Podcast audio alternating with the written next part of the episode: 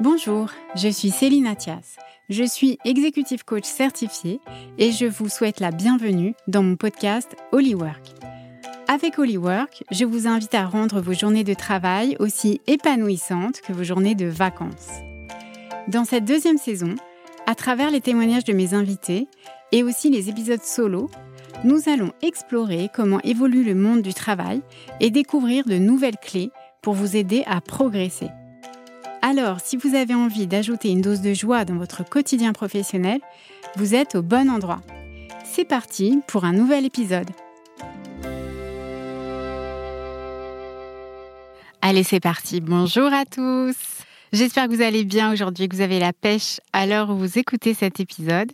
En tout cas, moi, je suis très heureuse de vous retrouver et je vous souhaite la bienvenue dans ce nouvel épisode Work le podcast où on explore l'évolution du monde du travail et où on se demande comment donner du sens à sa carrière et comment s'épanouir dans son travail. Tout un programme. Alors aujourd'hui, on va parler storytelling. Le storytelling, c'est un mot souvent utilisé pour quelque chose qu'on ne sait pas toujours bien faire, auquel on est pourtant exposé 24 heures sur 24 dans les médias et euh, avec la quantité astronomique de contenu qu'on consomme tous les jours. C'est un élément qui peut vraiment nous aider à gagner en impact et à faire la différence dans notre carrière ou même dans notre vie de manière plus globale. Et en fait, je suis vraiment heureuse qu'on puisse se poser sur ce sujet aujourd'hui. Et pour nous éclairer, j'ai le plaisir de vous présenter notre invitée du jour. Elle a été comédienne, aujourd'hui elle est conférencière, coach en prise de parole. Et pendant le confinement, elle a créé et animé le sommet Grandeur d'âme, elle a aussi créé deux podcasts qui sont vraiment géniaux, Les Indomptables et La langue bien pendue. J'ai nommé Marielle Lieber-Claire. Bonjour et bienvenue à toi, Marielle. Bonjour Céline. merci d'avoir accepté mon invitation. merci, merci de m'accueillir dans ton podcast. je suis très heureuse de te recevoir et je voudrais dédier ce podcast à la personne qui nous a euh, permis de nous rencontrer, Isabelle Stemmer que j'ai interviewé dans l'épisode consacré au réseautage. C'était le numéro 16. Et voilà, merci Isabelle. Merci Isabelle. J'ai fait une super rencontre grâce à toi. Alors avant qu'on rentre dans la thématique du jour, est-ce que tu veux bien nous raconter rapidement euh, ton parcours, qui tu es? Oui, absolument. Alors je vais faire un petit raccourci parce que sinon ce serait trop long.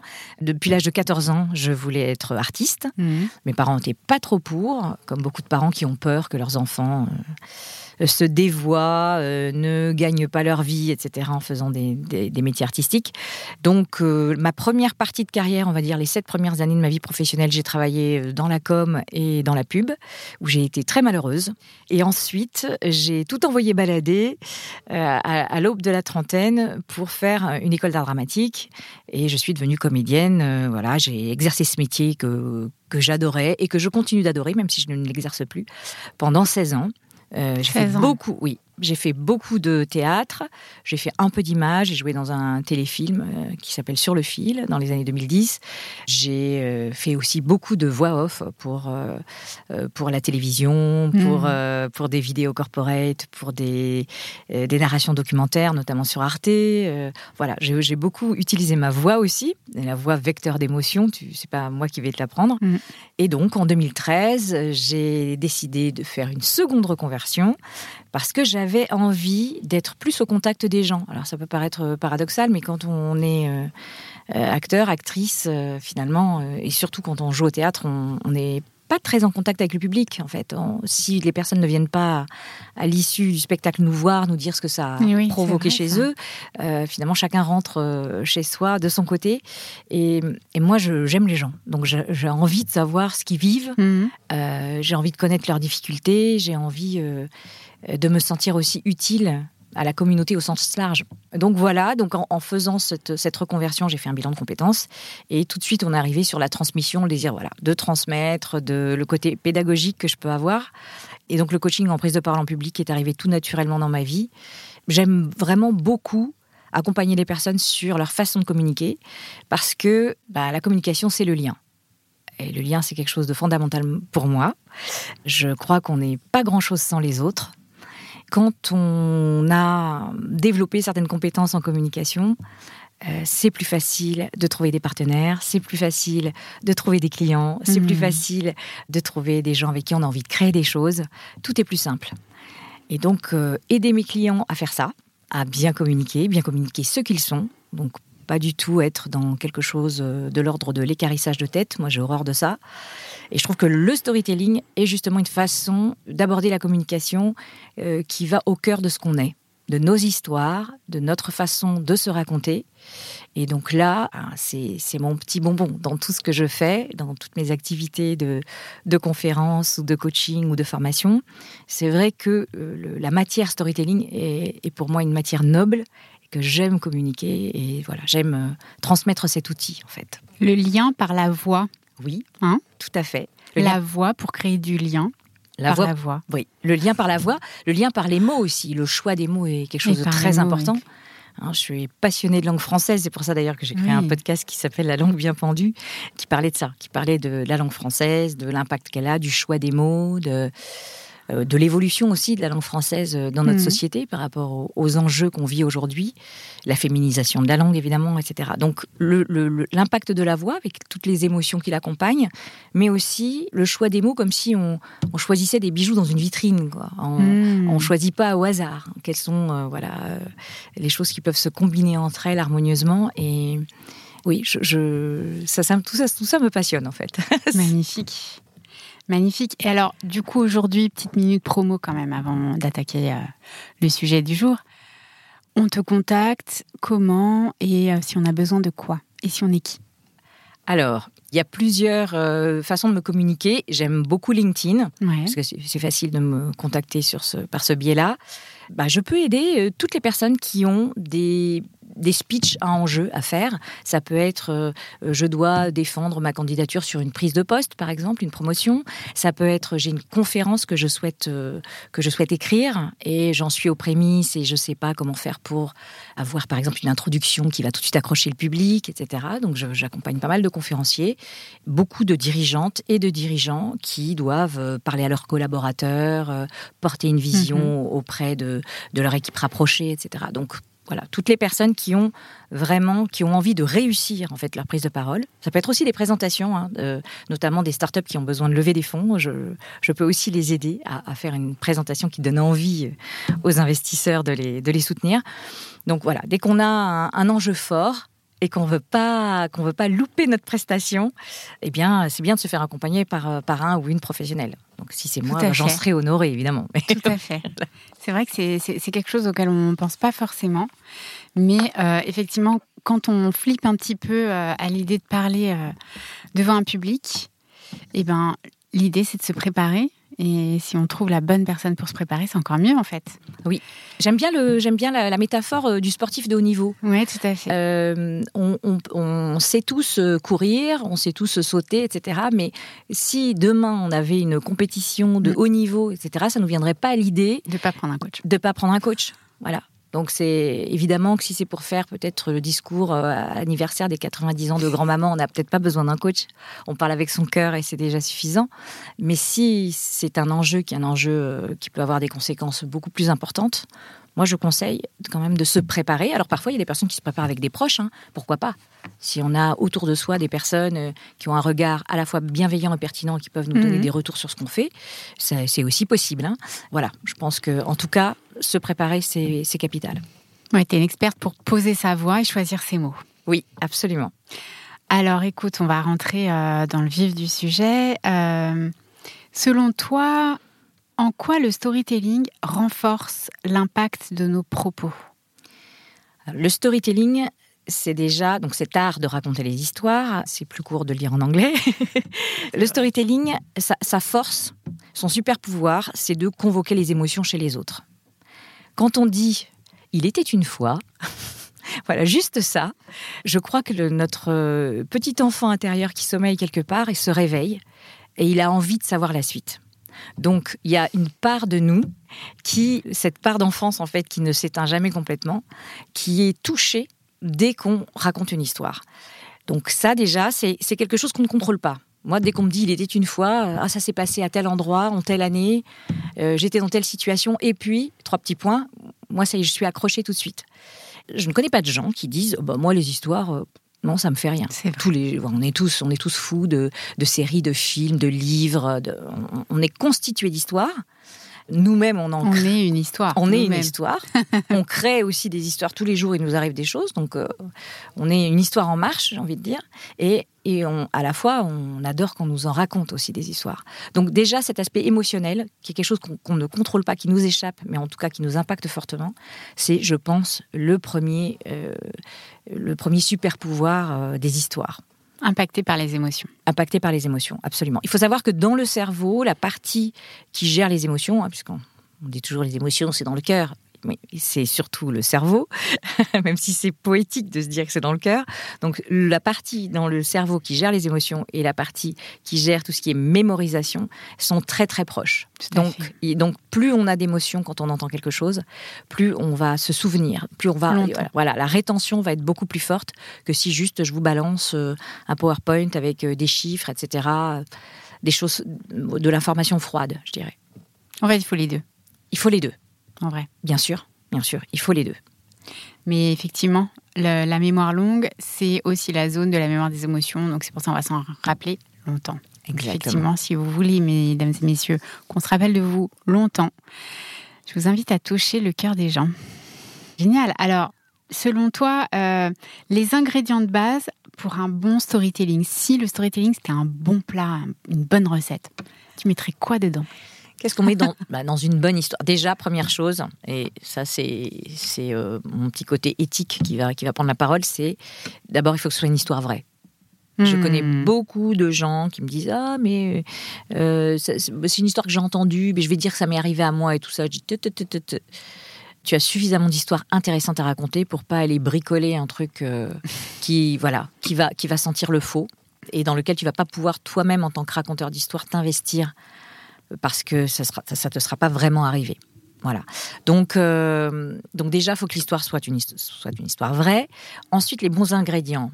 Euh, il faut qu'il y ait de la structure, Mhm. donc la partie dure de l'histoire. Donc la structure, c'est quoi? C'est le lieu, euh, le ou les protagonistes, à quelle époque ça s'est passé, voilà, pour que la personne en face, elle puisse tout de suite se projeter.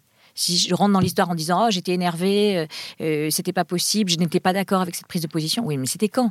Est-ce que c'était à Berlin euh, en 2005 et tu étais en vacances et tu rencontres quelqu'un avec qui tu aurais dû collaborer? Ou est-ce que c'était, j'en sais rien, il y a trois semaines dans un dîner entre amis? C'est très important. Moi, moi l'image que, que je vais fabriquer à partir de ce que tu me racontes n'est pas du tout la même. Tout à fait. Donc, on a besoin de cette partie vraiment factuelle, non contestable. Euh, donc, qui, quoi, euh, où. Euh, Ça, c'est vraiment déjà, euh, on, on- voilà, on pose, on pose le décor et, et on dit qui sont les protagonistes principaux. Mhm. Et puis ensuite, évidemment, il faut des éléments émotionnels. Donc c'est la partie euh, plus subjective de l'histoire. Euh, j'ai vécu telle chose, mais comment je me suis sentie quand j'ai vécu telle chose Mhm. Euh, Il m'est arrivé un coup dur, j'ai failli fermer mon entreprise. Oui, mais comment tu t'es sentie à ce moment-là? Parce que c'est par les émotions qu'on se relie, on l'a déjà dit. Et euh, si juste euh, un, un dirigeant a envie de partager un, un coup dur qu'il a eu dans son entreprise et que je n'ai pas du tout la sensation que ça a convoqué d'émotions chez lui, comment moi je peux me relier à lui? L'émotion, c'est universel, donc c'est vraiment un langage commun qu'on peut avoir. S'il dit j'étais complètement désemparée, eh ben, tout de suite, moi, je me mets à sa place. Je me dis, bah oui, on perd une entreprise dans laquelle on a mis Et comment il va faire? Comment il va faire? Donc ça crée de l'émotion, ça crée du suspense, euh, ça crée de l'empathie. Donc ça aussi, c'est un élément important du storytelling, cette création d'empathie. Ça donne envie de savoir la suite. Et puis quand on trouve l'histoire belle, ça donne envie de connaître mieux la personne. Euh, voilà, si, si on est en recherche, euh, je disais tout à l'heure, de partenaires, de personnes avec qui faire des choses et tout, euh, une belle histoire, c'est rentrer dans l'intimité de l'autre par un moyen finalement à la fois simple et immédiat. Mhm. Donc, euh, on n'a pas besoin de connaître la personne depuis dix ans. Si elle nous raconte une histoire touchante et qui rencontre nos valeurs, qui rencontre notre vision du monde, on se dit, mais en fait, avec cette personne, euh, on se ressemble. On est de la même tribu quelque part. Voilà aussi l'impact d'une bonne histoire, d'un bon storytelling. C'est cette, euh, cet aspect-là qui permet de créer, oui, une tribu qui nous ressemble. Et alors après, comment tu finis? Alors comment on finit? Alors la, le- la fin, évidemment, faut qu'il faut qu'il y ait une fin, faut qu'il y ait une morale à notre histoire. Il faut penser aux fables de La Fontaine. Il raconte une histoire et, tout- et à chaque fois, il nous explique ce qu'il faut en tirer. Donc ce qui est génial avec le storytelling, c'est qu'une même histoire peut raconter plein de choses différentes selon les éléments que l'on va mettre en valeur. Donc après, c'est à vous de décider qu'est-ce qui va dans votre histoire, euh, qu'est-ce que vous voulez lui faire dire. Donc euh, on termine avec la résolution, le sens. Et euh, éventuellement, peut-être, il peut y avoir un appel à l'action derrière. Ça, c'est vraiment pour le storytelling professionnel, on va dire. Il n'y a pas besoin de cet appel à l'action, évidemment, quand on raconte une histoire à ses amis ou à ses enfants. Mais voilà, avec le storytelling pro, on a déjà en tête, quand on raconte l'histoire, ce que l'on souhaite faire faire ou faire penser aux personnes à qui on raconte cette histoire. Donc c'est ça, donc il faut d'abord se poser sur l'intention. C'est quoi notre objectif? Exactement. Et quelle est l'histoire dans mon stock d'histoire? Qui peut correspondre le mieux à cet objectif que je sers en racontant cette histoire. Tout à fait. D'accord, hyper intéressant. C'est très intéressant parce que moi, ça me fait penser, là, on switch un peu sur le, sur, le coaching de secondes, mais euh, j'ai appris euh, quelques notions de gestalt thérapie. Et effectivement, ça me fait beaucoup penser à la manière dont la gestalt découpe la mise en contact, en fait, le contact à l'autre. Il y a d'abord le pré-contact, donc là, toi, c'est effectivement les faits, où est-ce que ça se passe, comment, qui, etc. Ensuite, le plein contact, où là, on est vraiment en plein contact avec la personne, on est en lien avec elle. Et là, donc, c'est la partie euh, émotionnelle euh, où tu vas euh, vraiment parler de, toi, de comment tu t'es senti, tu te dévoiles. Et ensuite, le sens, c'est le post-contact, on se quitte, c'est la fin de l'histoire. Et quand on s'est quitté, ben, qu'est-ce qu'on va retirer de ça? Qu'est-ce que voilà Comment est-ce qu'on va maturer un peu cette rencontre-là? Et là, c'est effectivement ben, la morale de l'histoire, la résolution, le qu'est-ce qu'on, quel sens on met derrière, et puis qu'est-ce qu'est-ce qu'on va faire? Et comment et comment on va préparer notre prochain contact? Donc c'est, hyper intéressant de voir ça sous ce prisme-là. Alors je me demandais aussi, est-ce que euh, les règles du, du storytelling changent en fonction du support de communication. Parce qu'aujourd'hui, quand on est euh, un professionnel, euh, voilà, quand on, est actif, il nous arrive de communiquer, euh, ben, soit dans le milieu, enfin pro, donc parce qu'on est en réunion, parce que on présente quelque chose. Donc là, c'est soit du one-to-one, soit du one-to-few many, et en vrai. Mais on communique aussi sur les réseaux. il peut nous arriver d'écrire des choses, de, de faire des audios. Est-ce qu'il y a un ingrédient supplémentaire en fonction de, ce médium-là? Là tout de suite, mm, là tout de suite, j'ai envie de te dire non. Les règles, euh, les règles, elles ne changent pas. La seule chose qui, peuvent, euh, qui peut changer, pardon, c'est éventuellement le temps que tu as pour convaincre les gens avec ton histoire, le, la richesse de détails que tu vas mettre dans chaque étape de ton histoire, etc. Ça, évidemment, par exemple, sur un post LinkedIn, tu racontes une histoire, c'est pas la même chose que de raconter une histoire dans un blog où tu vas avoir beaucoup plus de caractère, entre guillemets, beaucoup plus de place pour mhm. raconter une histoire. Donc, tu pourras peut-être euh, t'étendre un peu plus sur tel ou tel rebondissement de ton histoire. Ou, euh, voilà, avec LinkedIn, on est obligé d'être plus synthétique. Voilà, ça va, je pense que c'est ça. Mais sinon, les piliers d'une bonne histoire restent les mêmes. Mais d'ailleurs, d'ailleurs, quand tu regardes une série, euh, l'épisode d'une série que tu aimes, tu regardes une tragédie grecque, euh, tu regardes euh, même une publicité. La publicité, c'est du storytelling en, 30 secondes ou en 60 secondes. Tu retrouves toujours la même chose. Il y a des protagonistes, il y a une difficulté, un problème à résoudre, il y a des alliés et, ou des antagonistes, mm-hmm. et puis il y a une quête euh, et, pour pouvoir atteindre l'objet de cette quête, euh, il va falloir qu'on se transforme, qu'on apprenne euh, une compétence, qu'on trouve un produit, qu'on trouve, là je parle de la publicité, qu'on a, voilà. En tout cas, il va, il va falloir qu'on aille chercher quelque chose de supplémentaire, parce que ce qu'on est, soit tout seul dans cette histoire, n'est pas suffisant pour pouvoir, comment dire, euh, combattre le dragon, pour parler euh, des, contes mythologiques. il va falloir quelque chose de plus. Donc, soit aller chercher des compétences supplémentaires, des aides, euh, de nouvelles idées. Il va falloir être créatif. Il va falloir quelque part se, métamorphoser, aller, chercher des, ressources insoupçonnées en soi pour pouvoir surmonter cette difficulté.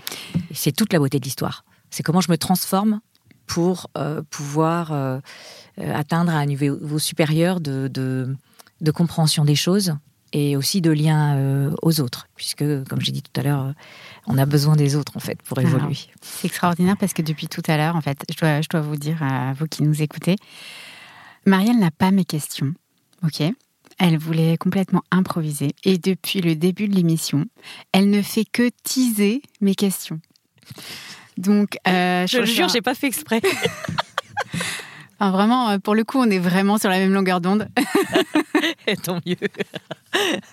parce que justement, en fait, je voulais faire à la fin de, de, cette interview, mais je vais le faire tout de suite parce que, voilà, moi, quand euh, tu m'as parlé de storytelling, tu m'as proposé qu'on parle de storytelling ensemble, j'ai tout de suite pensé à un protocole que j'utilise aussi dans mes séances, qui est le voyage du héros.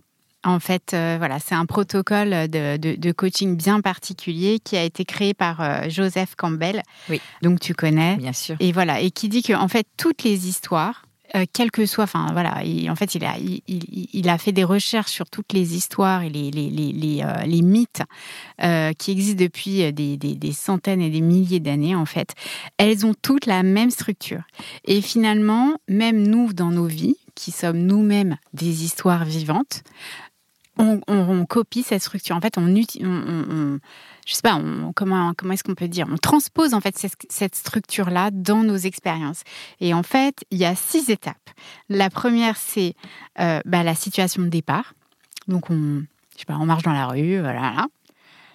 On entend l'appel.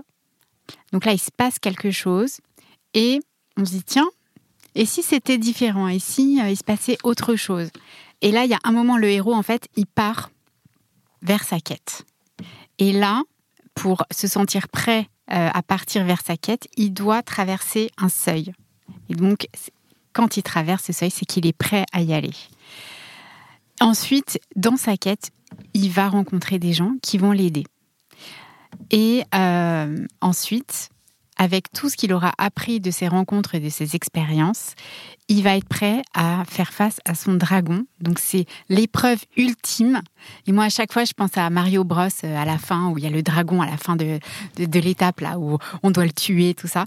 Euh, moi, moi, à chaque fois, je pense, je pense à ça, mais c'est ça, en fait. C'est vraiment euh, affronter son dragon. C'est le truc qu'on n'a jamais osé faire, la personne qu'on n'a jamais affrontée, la situation qu'on n'a jamais osé vivre, tellement ça nous paraît incroyable. Et une fois que on, a suffisamment cherché, on s'est suffisamment fait aider par euh, par euh, euh, nos, alliés, nos alliés qui nous entourent et qu'on peut rencontrer pour être armés, là on y va et ça y est, on a résolu notre problème. Et la fin, super importante, c'est que le héros revient toujours.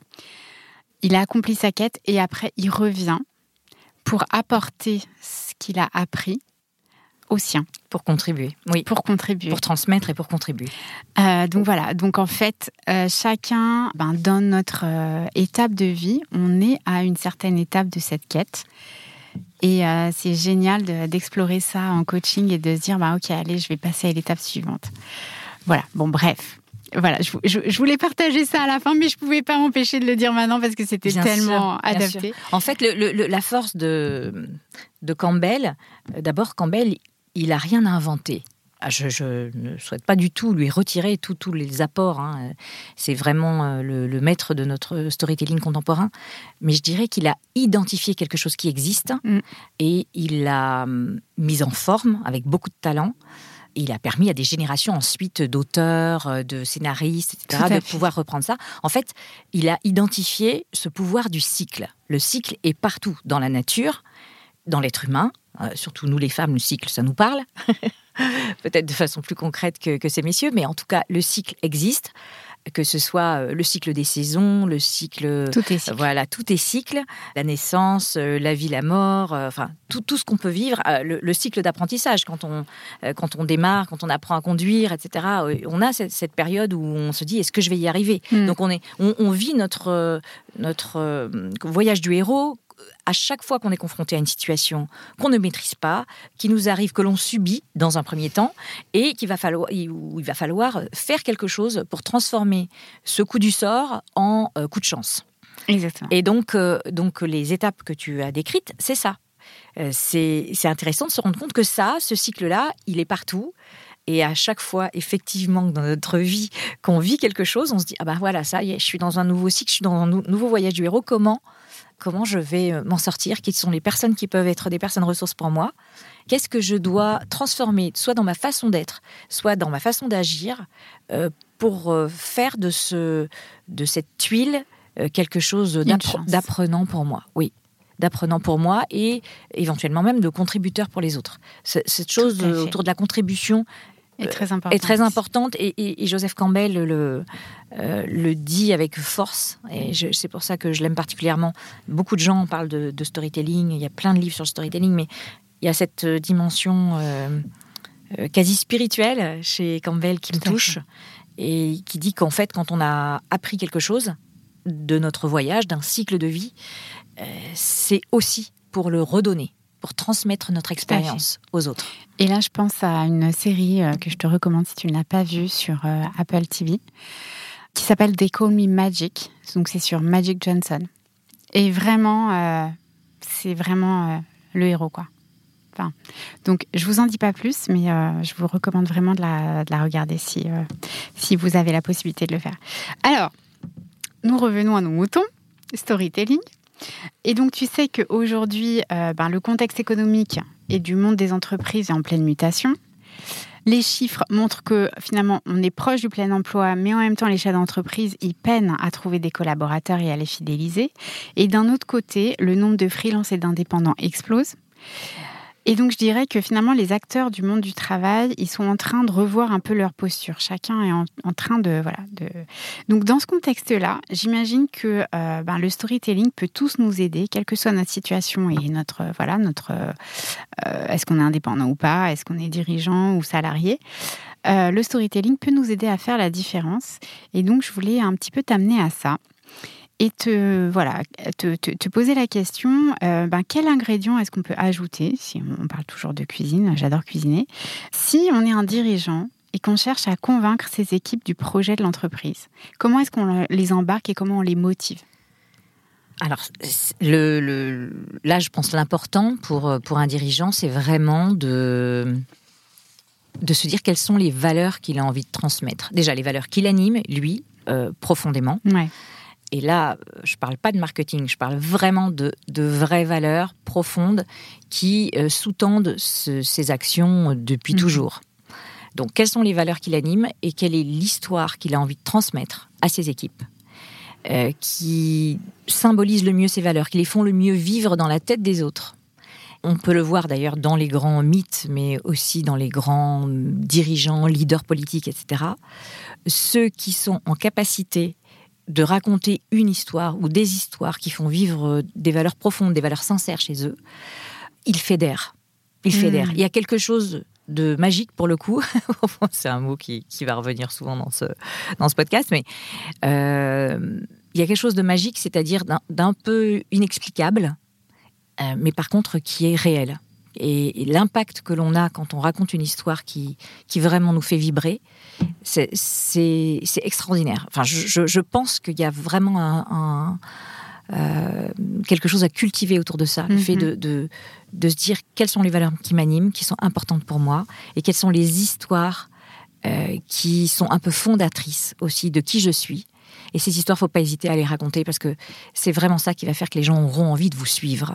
Et on a envie, on n'a pas envie de suivre une valeur, on a envie de suivre quelqu'un. Quelqu'un.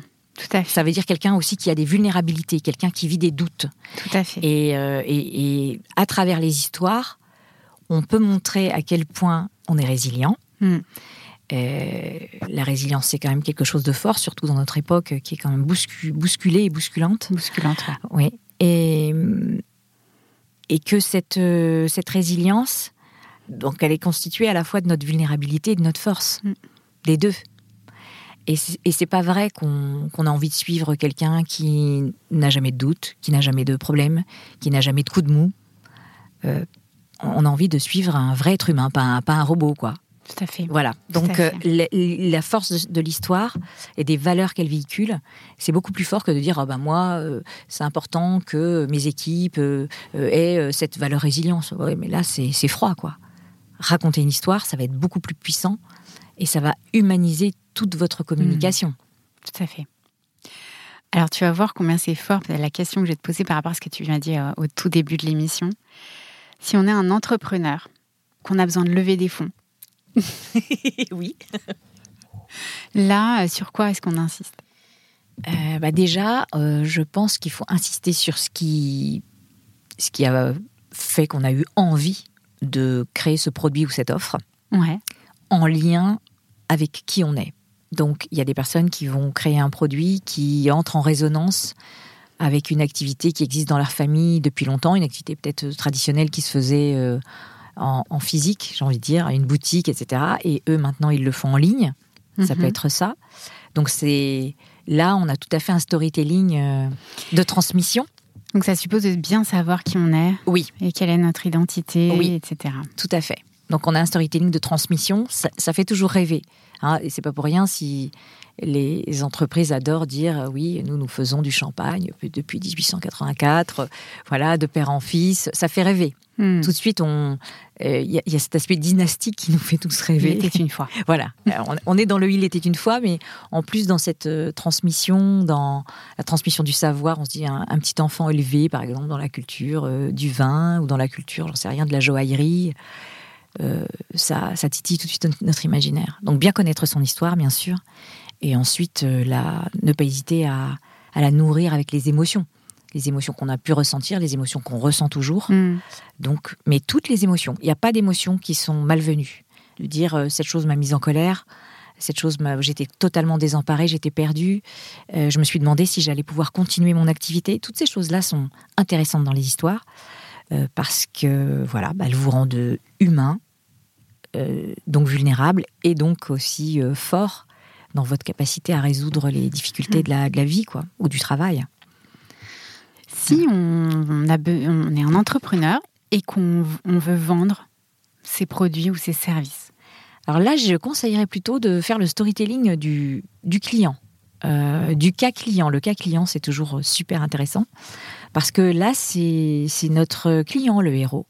C'est lui qui a une hmm. difficulté à résoudre, c'est lui qui a un problème qui le gêne, qui l'empêche de vivre, qui l'empêche, entre guillemets, de bien fonctionner depuis un certain temps. Et votre produit, votre service, c'est, c'est l'allié, c'est la chose qui va lui permettre de dépasser cette difficulté. Et oui, on intervient pendant sa quête. Exactement. Hyper intéressant de voir ça comme ça. Alors après, qu'est-ce que j'avais d'autre comme cas? On est un étudiant et on soutient un mémoire où on, est, on fait le grand oral du bac, parce que maintenant j'ai appris qu'on avait un grand oral à faire au bac. Oui. Oui, ça fait, ouais, ça fait, ça fait un petit, ça fait deux trois ans, peut-être un peu plus, hein. quelque chose comme ça. qui, a, qui a ce, grand oral. Alors là, pour les étudiants, je suis un peu moins spécialisée. Moi, je travaille pas du tout avec euh, avec des étudiants, euh, mais je dirais que ça peut être aussi intéressant pour eux de faire du storytelling. Alors après, ça tout dépend de la matière qu'ils présentent, mais s'ils ont à soutenir euh, un sujet, ça peut être intéressant de dire voilà les choix que j'avais devant moi et de storyteller peut-être pourquoi ils ont choisi de, cet angle-là. Mm-hmm. Donc euh, de, peut-être un peu plus documenter sous forme d'histoire euh, pourquoi ils ont fait tel ou tel choix. Je, pense que ça, ça peut être mm-hmm. intéressant aussi pour les personnes qui vont les évaluer. de pas simplement montrer le produit fini, mais rentrer dans la coulisse pour voir comment ça s'est fabriqué finalement, leur euh, présentation. D'accord. Voilà, voilà l'idée qui me vient. Je ne suis pas sûre que ce soit la meilleure idée de tous les temps, mais en tout cas, si je redevenais étudiante, c'est un angle possible. Si je redevenais étudiante aujourd'hui, je pense que c'est ça que j'aurais envie de faire. Alors après, autre question vraiment très euh, opérationnelle euh, là, c'est imagine quelqu'un qui a le syndrome de la page blanche. Oui. Est-ce que tu as euh, des, euh, il y a des choses que tu mets en place, ben pour euh, lancer la machine? Est-ce qu'il y a par exemple des expressions Tu dis bon allez, je commence par ce mot-là et ça va venir. Ou tu vois, une expression, un truc qui va faire que ben voilà, ça va partir et puis peut-être ou alors on relance l'histoire ou voilà. Alors j'ai deux j'ai deux tips qui peuvent qui peuvent tous les deux fonctionner ça dépend dans quel état de comment dire euh, de détresse on est face à sa page blanche. Si on est vraiment ultra sec et qu'on n'a pas du tout, du tout, du tout d'idée, qu'on est, mhm. on est vraiment euh, c'est mental blanc quoi. Euh, je dirais que ça peut être intéressant de prendre une feuille et de se dire je ne juge absolument pas ce que je vais écrire. Je vais commencer par écrire. Je ne sais pas quoi écrire. Et je me force pendant un quart d'heure à ne pas lever le stylo euh, et je, dis à dessin un stylo, pas un clavier. Hein. Donc, euh, pour faire ce, justement ce geste physique. Hmm. Et je vais écrire, je ne sais pas quoi écrire, je ne sais pas pourquoi. Aujourd'hui, je n'ai rien à dire, en tout cas rien à dire d'intéressant. Et je lève pas le stylo, je continue d'écrire jusqu'à ce qu'il y ait quelque chose qui arrive. Parce qu'il va forcément y avoir quelque chose qui va arriver. Personnellement, ça ne m'est jamais arrivé de commencer comme ça, en disant je ne sais pas quoi écrire, et qu'il n'y ait pas quelque chose au bout d'un moment. C'est comme si vous tirez une pelote de laine en espérant avoir euh, quelque chose de, un nœud, quelque chose d'intéressant. Voilà, à un moment donné, il va y avoir quelque chose qui va, qui va arriver. Donc ça, ça peut être vraiment si j'ai rien du tout. Si j'ai un début d'idée, voilà, je n'ai pas une idée précise de ce que je veux faire, mais par contre, euh, j'ai comme un, petit parfum. De, j'ai mon objectif, je sais où je veux me rendre, euh, mais euh, je sais pas par quoi commencer. sais pas par quoi commencer. Moi là, je conseille de se nourrir de plein de choses. Donc moi en général, euh, je vais aller lire des choses euh, de la presse, euh, je vais regarder les gens dans le métro avec beaucoup d'acuité parce que ça me donne des idées. J'observe, j'ai gardé ça dans mon métier de comédienne. J'observe beaucoup les gens dans la rue, au restaurant, au métro. Mm. ça me donne des idées, ça m'inspire en fait. La réalité, je la trouve très inspirante. Donc et je vais prendre des notes. Je vais prendre des notes éparses et à un moment donné, je vais de, tout ce, ce, fatras euh, qui, a l'air de partir dans tous les sens, il y a une chose qui va m'appeler où je vais me dire ah mais en fait c'est ça, c'est ça le c'est ça le début de l'histoire. Voilà comment je vais structurer mon ce que j'ai à dire et, ensuite tout va venir. Mais d'abord, je dirais il y a un moment de collecte. Je vais collecter énormément de choses autour de moi et ça ce temps-là peut prendre énormément de temps. Moi, je suis quelqu'un qui travaille euh, vraiment en dernière minute que j'ai une conférence à préparer ou que j'ai, euh, euh, j'en sais rien, une présentation à faire, etc., je ne sais pas produire euh, vous savez, selon la méthode des petits pas. J'ai toujours des copines qui me disent Pourquoi tu fais pas la méthode des petits pas? Quand elles me voient la sueur au front 24 heures avant une conférence, je suis en train de terminer des choses. Pourquoi elle n'a pas la méthode? Mais parce que ça ne marche pas. Ça marche avec des personnes, mais pas avec mon tempérament. Donc, au bout d'un moment, il faut lâcher l'affaire, se dire ce qui fonctionne pour moi, je pense que toutes les personnes euh, qui nous écoutent et qui sont dans le côté last minute euh, me comprendront. J'ai besoin d'énormément d'imprégnation, d'énormément de collecte. Donc, dans ce temps où j'ai l'air extérieurement, voilà, de ne rien faire, en fait, j'absorbe, je fais l'éponge, je fais l'éponge, je fais l'éponge. Et par contre, au dernier moment, la pression de la deadline me rend créative et me permet, à partir de tout ce que j'ai collecté, ce que j'ai vu, ce que j'ai noté, les choses qui m'ont fait rire, les choses qui m'ont ému, tout à coup, je peux synthétiser ça en une histoire, en une, matière qui va être intéressante. Et voilà. Et là, l'accouchement peut être assez rapide. Voilà. Mais la, la gestation est lente. Voilà, c'est comme ça. C'est normal, quoi. Neuf mois. Euh, voilà, neuf mois. voilà, neuf mois. Oui, une heure. Euh, c'est ça, exactement. Ça, en fait. Hein. Oui. On est d'accord. Donc, si on n'a pas d'idée, on peut fonctionner comme ça. comme ça. moi aussi. Ouais. Donc, l'écriture automatique, ça marche très bien euh, quand vraiment on ne sait pas du tout où aller. Et quand on a une petite idée, mais que c'est pas encore suffisamment, voilà, on se met en mode investigateur, investigatrice. Mmh. On collecte, on collecte, on collecte. il va y avoir à un moment donné quelque chose qui va, qui va sortir. Mais à un moment, faut, faut y aller quand même. À un moment donné, il faut y aller. Voilà. Oui. Moi, ce que je retiens, euh, c'est hyper intéressant. Ce que je retiens, c'est euh, ben, la sincérité. Être sincère avec son audience. Oui. Euh, ne pas avoir peur de parler de soi, oser parler de soi, de ses vulnérabilités et de ses forces, de pourquoi on fait ça. Pourquoi voilà. De ses valeurs, avoir conscience de ses valeurs. Et puis, ben, raconter une histoire avec un début, un milieu, une fin. On pense au voyage du héros. Oui. Magnifique. Oui. Donc voilà, ça nous fait pas mal de, petits conseils. J'aime bien aussi euh, l'idée de commencer par Il était une fois. oui. Euh, j'aime bien commencer aussi certains posts par Le saviez-vous? Parce que du coup, ça titille un peu, tu vois, euh, oui. la curiosité des personnes. Ah ouais, de quoi elle va nous parler? Voilà, qu'est-ce qu'on peut, qu'est-ce qu'on peut imaginer d'autre comme petite expression là, par laquelle on pourrait commencer un post, tu vois, qui pourrait accrocher ah bah, il y a toutes les, anti, euh, comment dire, presque un peu les anti-introductions. Euh, j'appelle ça anti parce que c'est euh, voilà ce que voilà les dix choses que je ne ferai pas si j'ai envie de convaincre un client. Voilà, voilà. C'est et avec ça, ça, fonctionne bien sur les postes. Les cinq choses. Bah, les listes à puces, on sait que ça fonctionne toujours bien. Ça, et c'est pareil, ça convoque l'imaginaire. C'est pas vraiment du storytelling au sens au sens euh, pur du terme, puisqu'on n'a pas la structure euh, avec les six étapes dont tu as parlé tout à hmm. l'heure et tout ça. Euh, mais c'est une accroche qui est intéressante. Donc, on parle quand même de storytelling en lien avec l'impact. Donc, ça peut être une autre façon d'avoir de l'impact quand on n'a peut-être pas le temps de storyteller ce qu'on a à dire. Hmm. Ça peut fonctionner aussi. Voilà. Il y a une dernière chose que je retiens, qui pour moi c'est l'essence de notre épisode, c'est le lien et la connexion à l'autre. Ah, oui. Tout ce qu'on a raconté depuis le début, finalement, c'est c'est des conseils pour se connecter euh, à la personne ou aux personnes qu'on a en face de soi. Oui.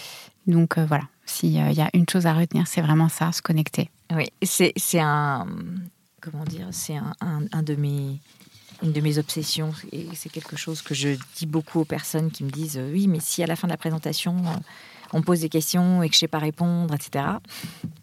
Je leur dis écoutez, écoutez les personnes, la solution est toujours chez l'autre. Déjà, je trouve que c'est quelque chose de rassurant parce qu'on n'est plus dans cette solitude de dire il faut toujours que je sois brillant ou brillante, il faut toujours que j'ai toutes les réponses aux questions. Si on vous pose une question qui vous déroute, euh, demandez, reposer une question pour préciser, déjà, Hmm. pour comprendre où se situe vraiment le- la demande de la personne, déjà, première chose. Et ensuite, il y a fort à parier. Si vous êtes là en train de faire une présentation, vous parlez de quelque chose que vous maîtrisez, ça m'étonnerait que ce que vous allez répondre, ça va tomber à côté. Donc, Hmm. déjà, re-questionner, être dans l'écoute.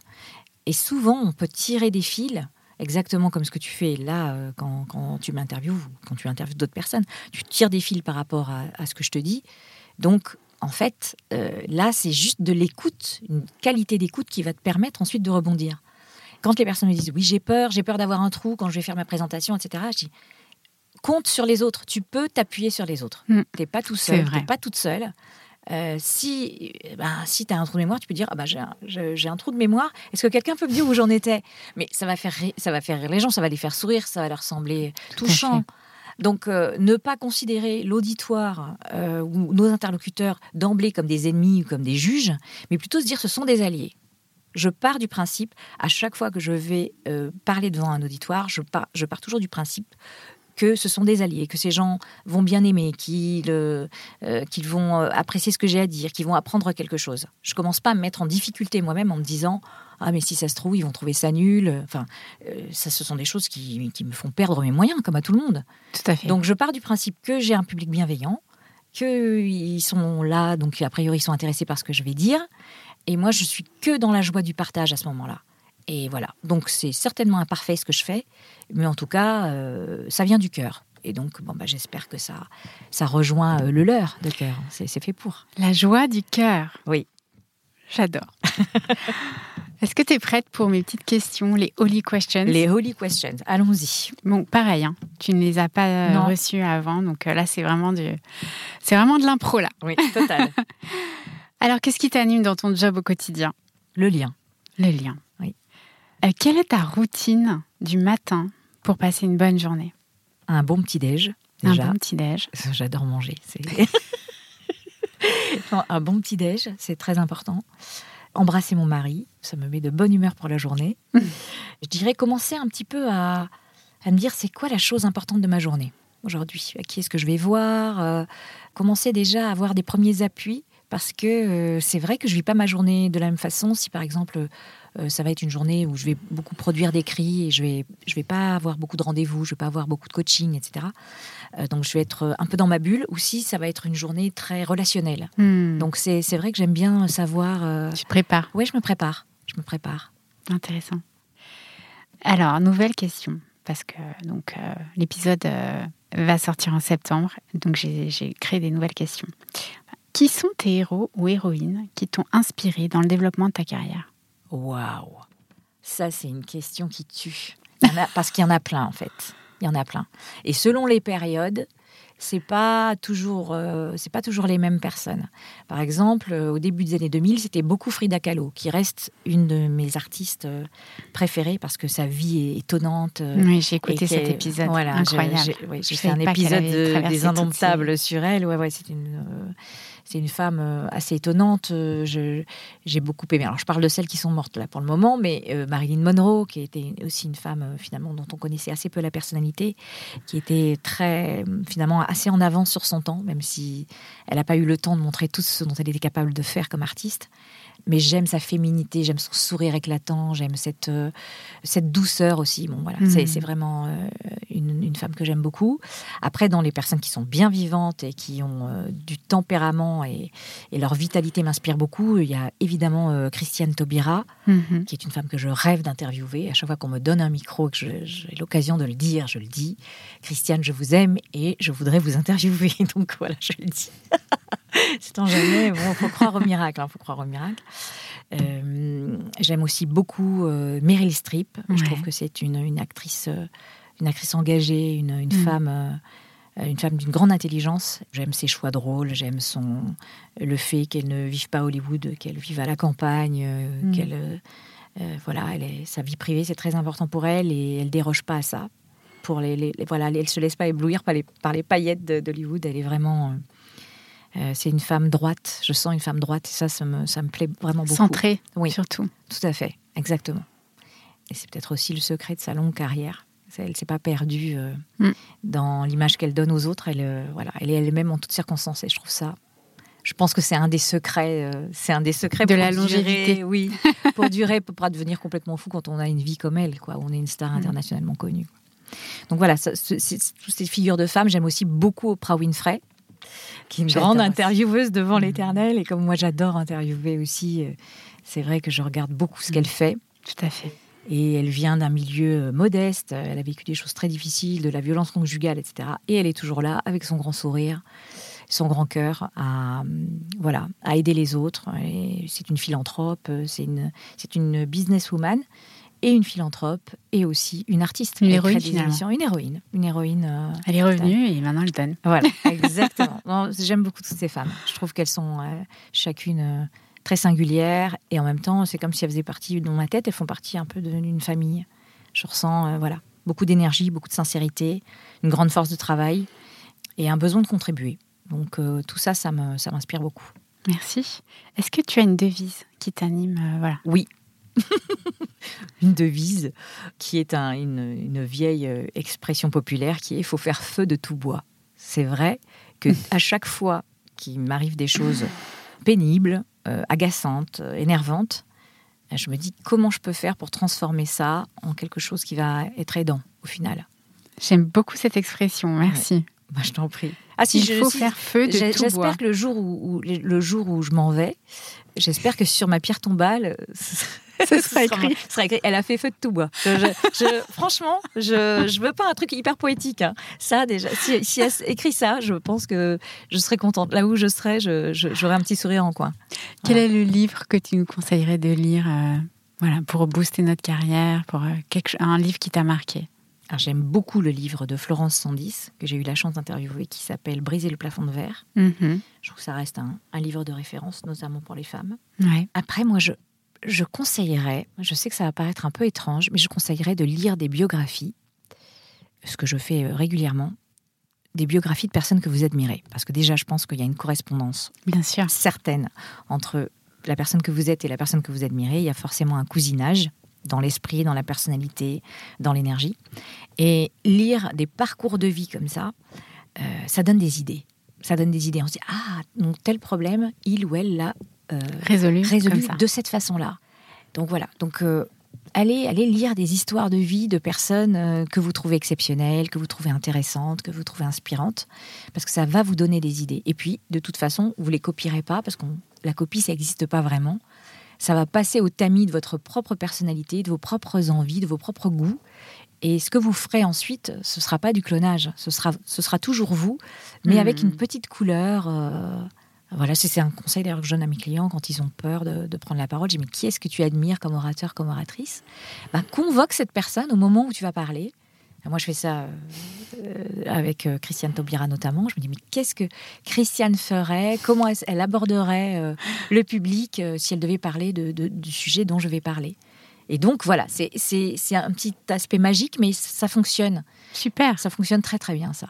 Alors, beaucoup plus futile, hein, mais une chanson qui te donne la pêche euh, alors la chanson qui me donne la pêche, c'est Le dernier jour du disco de Juliette Armanet. J'adore. J'aime beaucoup, beaucoup, beaucoup cette artiste. Je la trouve extrêmement talentueuse. Et euh, voilà, j'adore, j'adore tout ce qu'elle chante. Mais alors, le dernier jour du disco, moi, je, je ne peux pas tenir en place. C'est je impossible. suis très heureuse de pouvoir l'ajouter à la playlist Holy Work qui est sur Deezer. Je suis très heureuse d'ajouter euh, Juliette Armanet, j'adore. Merci. Je t'en prie. Et alors, avant-dernière question, est-ce que tu penses à une personne que tu me conseillerais de contacter pour un prochain épisode? Oui, la personne que je te recommande vraiment très chaleureusement d'interviewer, c'est Laetitia Vito, qui est une femme que j'aime beaucoup, qui est vraiment une spécialiste du future of work, comme on dit, et qui est très pertinente, très drôle, très intelligente. Et c'est toujours un bonheur d'échanger avec elle. Donc, euh, Merci. donc, oui. Je, je pense que tu, je tu vas bien. avec oui, plaisir. vous allez bien vous entendre, je pense. Et alors, si euh, tu devais choisir un mot de la fin, ça serait quoi? Ah, ce serait merci, évidemment. Ça a été un moment euh, extrêmement doux. Donc, Merci à toi. Merci d'avoir accepté mon invitation. Bah voilà, j'étais très heureuse de- d'enregistrer cet épisode avec toi. Chers auditeurs, je vous remercie euh, de nous avoir écoutés. J'espère que euh, cet épisode vous a inspiré, que vous avez appris des choses, que vous avez envie de progresser sur certaines choses aussi. Je vous donne rendez-vous dans deux semaines. Vous pouvez me retrouver d'ici là sur les réseaux. Je suis sur Instagram, sur LinkedIn et sur mon nouveau site internet holywork.fr. Je suis très fière de ce site. Je vous embrasse et à très bientôt. Au revoir. Au revoir. Merci d'avoir écouté cet épisode. J'espère qu'il vous a plu.